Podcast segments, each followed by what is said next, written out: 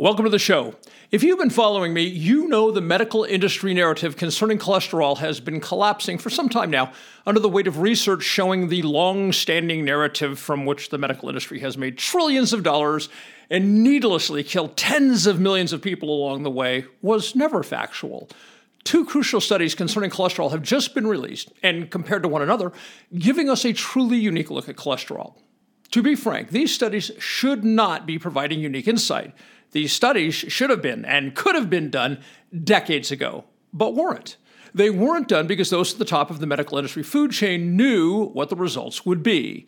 They chose to avoid providing you with the facts so they could keep making trillions of dollars from needlessly sick Americans. The truth eventually gets out, and we're going to look at a very meaningful part of that truth today.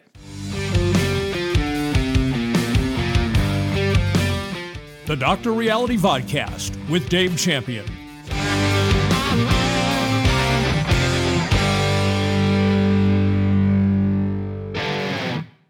Let's start with this. I'm the author of Body Science, a groundbreaking book on human physiology. The research results you're going to hear today validate what I've been telling you in Body Science for years.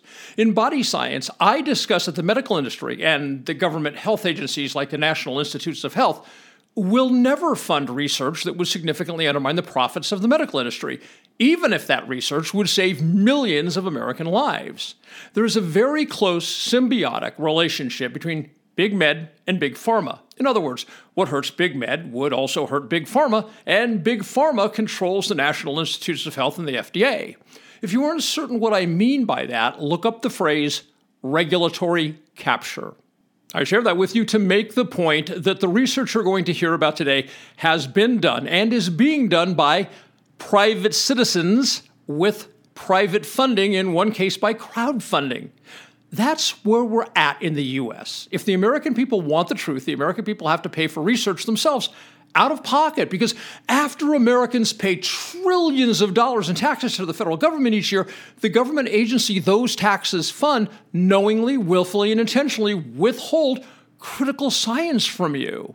It would not be a stretch to say that when it comes to the National Institutes of Health and other so called health agencies, your tax dollars are not being used for you, but against you. We'll circle back to that in a little bit. I'm not going to provide you with all the study details today. I'll put links to two videos in the notes from which you can get more details if you're inclined.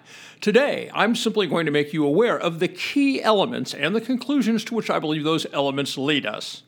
Today's information involves analysis of key points from two studies the Lean Mass Hyperresponder Study and the Miami Heart Study. Since one of the studies looks at people referred to as lean mass hyperresponders, what is a lean mass hyperresponder? Lean mass hyperresponder is a specific, defined subset of people living in ketosis. The phenotype characteristics that define a lean mass hyperresponder are the following the person is in ketosis, has LDL cholesterol at or above 200 milligrams per deciliter, HDL cholesterol at or above 800 milligrams per deciliter, and triglycerides at or below 70 milligrams per deciliter. The lean mass hyperresponder study is looking at 100 people who are lean mass hyperresponders or borderline lean mass hyperresponders. It is being conducted by the Citizen Science Foundation, founded by Dave Feldman. I discuss Dave and his incredible work in body science. The lean mass hyperresponder study uses coronary computed tomography angiography technology, known more commonly as CCTA, to assess the accumulation, or lack thereof, of both soft and calcified plaque in coronary arteries. The Miami Heart Study was conducted by the Lundquist Institute, with the principal investigator being Matthew Budoff, MD, and used the same technology to measure arterial plaque. In other words, we've got two studies, both of which are using CCTA to assess coronary artery plaque in two different cohorts. The main point of comparing these studies is to bring your attention to bear upon the medical industry dogma that high LDL cholesterol results in atherosclerosis, more commonly referred to as heart disease.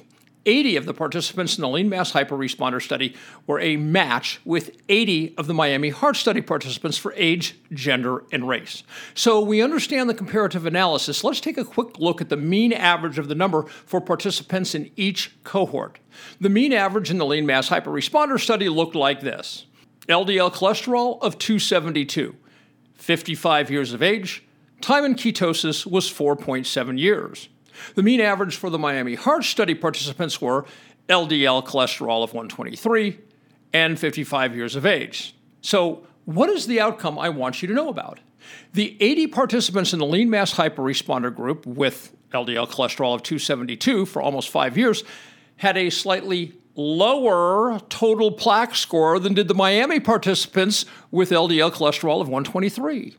In other words, the cohort with a 220% increase in LDLC over the Miami group for almost five years had a lower CCTA score than the group with what the medical industry would consider an optimal LDLC level. So, what does this mean? Does it mean that everyone should ignore high LDL cholesterol? Absolutely not.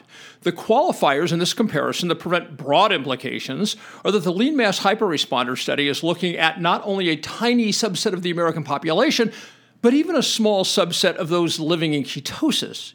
In short, one could argue that this comparison is comparing apples and oranges, and while that's true, to dismiss the comparison on that basis is to foolishly miss the point.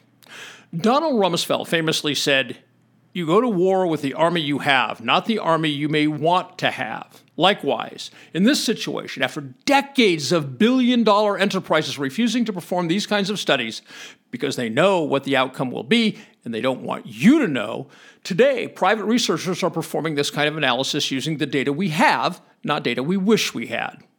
When Dave Feldman envisioned doing this first of its kind study, it made sense to start with a group that is strongly identifiable by its lipid characteristics that are not remotely close to that of the average American, and far beyond anything the medical industry considers safe. In fact, medical industry dogma says that if you have LDLC in the 270 range, you will have plaque buildup in your coronary arteries. That dogma does not take into account whether a body is in glucosis or ketosis, which is insane because the difference between glucosis and ketosis is like the difference between a car that runs on gasoline and one that runs on electricity.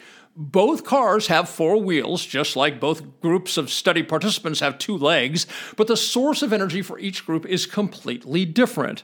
What this comparison demonstrates is that the medical industry's cholesterol dogma is not universal which is the way they have applied it for the last 60 years. It also demonstrates that the dogma doesn't just fail in cases where LDLC is somewhat higher than a cardiologist would find acceptable, but it fails in cases where LDLC is, by medical industry standards, astronomically high.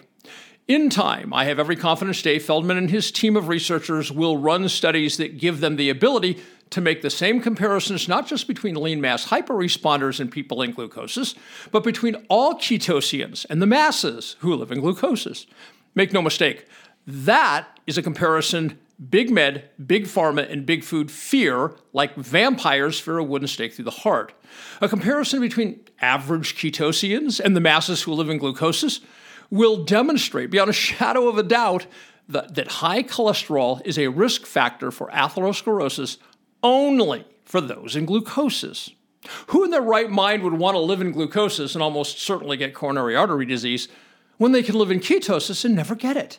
Further, with living in ketosis comes an end to chronic diseases such as metabolic disease, hypertension, insulin resistance, type 2 diabetes, cancer, Alzheimer's, and obesity. Perhaps you can see why Big Med, Big Pharma, and Big Food are terrified of ketosis. It essentially means financial devastation for them because Americans would all be healthy. Studies coming down the road from Feldman and his team will almost certainly be looking at all cause mortality between ketosians and those in the toxic state of glucosis. Then will come the studies concerning the prevalence of diseases such as type 2 diabetes. The most current stats on type 2 are from 2019, which is appalling, and show that 11 out of every 100 Americans are diabetic. I speculate that here in the last month of 2023, between diagnosed and undiagnosed diabetes, the number is probably 15 out of 100. In the 1970s, Dr. Joseph R. Kraft used a specialized testing protocol and found an abnormal insulin response pattern that indicated advancement towards diabetes years before the disease was diagnosed. In 1975, Dr. Kraft found that 75% of Americans were on the path to diabetes. If it was 75% in 1975, what might it be in 2024? I'd guess in the range of 95%. You can read about Dr. Kraft's work in body science. I should also mention that even today, the medical industry does not offer patients access to Dr. Kraft's specialized testing protocol. Why would they? To inform people years beforehand that they are eating in such a way that they will become obese and get diabetes might cause them to adjust their eating habits and lifestyles to ensure they don't wind up with obesity and diabetes. So many other diseases flow from being obese and having diabetes that the medical industry would be depriving itself of a shit ton of revenue if people were told years ahead of time that they were already on the path to a diseased state and needed to make changes. Remember, if everyone is healthy, Big Med and Big Pharma would be financially ruined. Big Med and Big Pharma are comprised of innumerable publicly traded corporations. The executives of those corporations have a fiduciary duty to their shareholders to keep growing its revenue. If the way to do that is to make the American people sicker and sicker, then that's what they are required to do. To not do so would be a breach of their fiduciary duty. Think about that. Thanks to people like Dave Feldman, down the road we'll see conclusive evidence that while people in glucosis continue to get sicker and sicker, people in ketosis don't get any of the diseases that have become obscenely prevalent in the 20th and 21st centuries.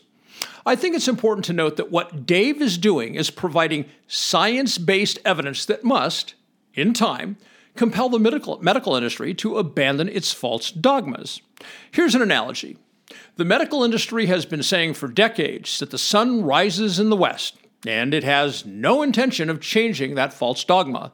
Dave Feldman is providing scientific evidence that the sun rises in the east, so the medical industry will, at some point, have to change its dogma.